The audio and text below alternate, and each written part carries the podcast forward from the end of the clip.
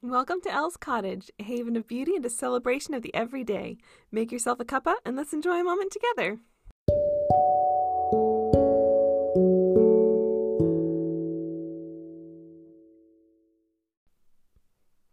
Hello, everyone. Welcome back to Elle's Cottage. It is so nice to have you in the cottage with me today. I hope you have a cup of tea at hand or maybe a biscuit or two. And today I'm taking you behind the writing desk where we are going to talk about my book writing adventures. So, first off, we are going to talk about my Regency romance novella, a book that I wrote this past summer set in Cornwall with a nautical bent. And I have been working on a lot of editing for this book. So I attended a writing conference, the Annual Writing Conference, this past fall, and it was great. I got some amazing insights. I had a beta reader who caught a lot of things in my novella, and so there's been a lot of things that I've been editing. And editing can be difficult, but I also really like it sometimes. And I find it fun because I get to work with a book that I really love and improve it daily. So it's been a really interesting experience. Sometimes it's been discouraging, and sometimes it's been really encouraging. So it has been a unique journey, but I actually am almost done. So I'm going to walk you through a few of the things that I've been working on in my edits. And first off is editing out filter words. So filter words is something that is totally new to me. I learned it at the ANWA conference. And filter words are words that distance the reader from the characters in the book. So instead of living the moment with the characters, the reader has to filter their thoughts through the words. So, for example, some of these words are felt, heard, saw. And an example of in writing with filter words would be Sarah heard footsteps came. Oh, sorry. Sarah heard footsteps come from around the corner and she felt herself freeze. Now you're kind of watching Sarah react. You're not in the moment with her, you're kind of just an observer. Now, a more poignant version of the same sentence without the filter words would be Footsteps came from around the corner. Sarah froze. This one is much more poignant. You're in the moment, you're hearing the footsteps with her, you're feeling her freeze, you're experiencing it, and you're not just watching her from a distance. So, this is something that was super new for me and therefore a little tricky to learn but it makes the story so much better whenever these words are eliminated or changed to something that's just more poignant, more in the moment. You're in that character's head. Even if it's not first person, you can still do this. So, this has been something really interesting for me to learn. And I had a long edit going through my entire manuscript, trying to pull these words out and not use them. So that has been really interesting, and it's been a really cool thing to learn and apply. So, another edit I made was making my characters more real and relatable. So, I knew my characters in my head and I loved them, but I needed to make their personalities more evident to the readers. So, I knew my characters, but whenever people were reading the novella, they didn't understand my characters as much as I did. So, I needed to explain them, I needed to show their personalities more. Something that I also needed to do was add in flaws and imperfections to their characters. And this was something that just kind of went over my head a bit. and I really, but I once I added this in, I really fell in love with these characters as they had character growth, as they grew into themselves, and they became more developed people. So I'm really glad that I had a beta reader that caught this because I love my characters so much more now that I have these this development in there. And so that's been really great as well. All right, so my mom also went through the novella for a second time. I purposely didn't give it to her too much, partly because one, I don't want to annoy her because she's busy, but two, I'm seeing this novella way too much and I'm getting way too close to it to be able to recognize mistakes. So I didn't want to do the same thing to her. So I only showed it to her once, right at the very beginning. She had the roughest draft to come straight from my hands. And then I did all these edits and then gave it to my mom. And that was really great because she caught things and she was able to either approve things or suggest different things. And that was really, really great. Now, after she's gone through it and I've entered all of her edits, the manuscript is officially in the hands of the proofreader. So I am really thrilled. I just did not know that I would ever make it to this point. It seems like it's been such a long process, and I just I thought that this would be a light way down the tunnel, and we're actually there. So I have the first initial major edits done and is now going to the proofreader. Oh, I'm so relieved. I'm just very excited because the next step means I can get this thing ready and sent off to publishers and see if they want to actually publish it. So I have made a huge leap and we are now in a totally new place and we've gotten a very exciting start to come next. So the next step is getting everything ready for submission to the publishers. And publishers have an understandably very specific method on how manuscripts should be submitted because there's a lot for them to work on. There's a lot of people that have to look at these, and there's a huge process that goes on behind the scenes on the publisher's end. And they've got a lot to do. So they like to have things formatted very specifically. So this was very daunting for me because it's totally new it's a new process. It's a lot of very specific details, and I am a little obsessive about details. So it took me a while to work on this, but nowhere near as long as I thought it would take.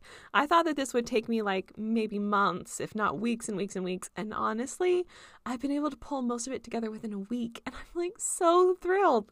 So, first off, is formatting the manuscript itself. So now it looks so much more like a book, and I'm so excited. But it's like the actual formatting, you know, margins and spacings. So now it looks so much better, and I'm so excited. Then there's a complete bibliography or citation of sources. And this threw me back to my college days. I felt like I was doing an essay again. But there are so many more resources now on how to do this easily. So that was really pleasant for me.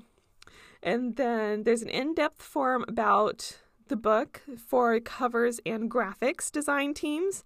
And this was really fun because I love graphic design and I love book covers and I might have gone a little overboard with details and ideas and inspirations and concepts because I'm passionate about brainstorming and creation and design, but hopefully it's more helpful on their end rather than annoying.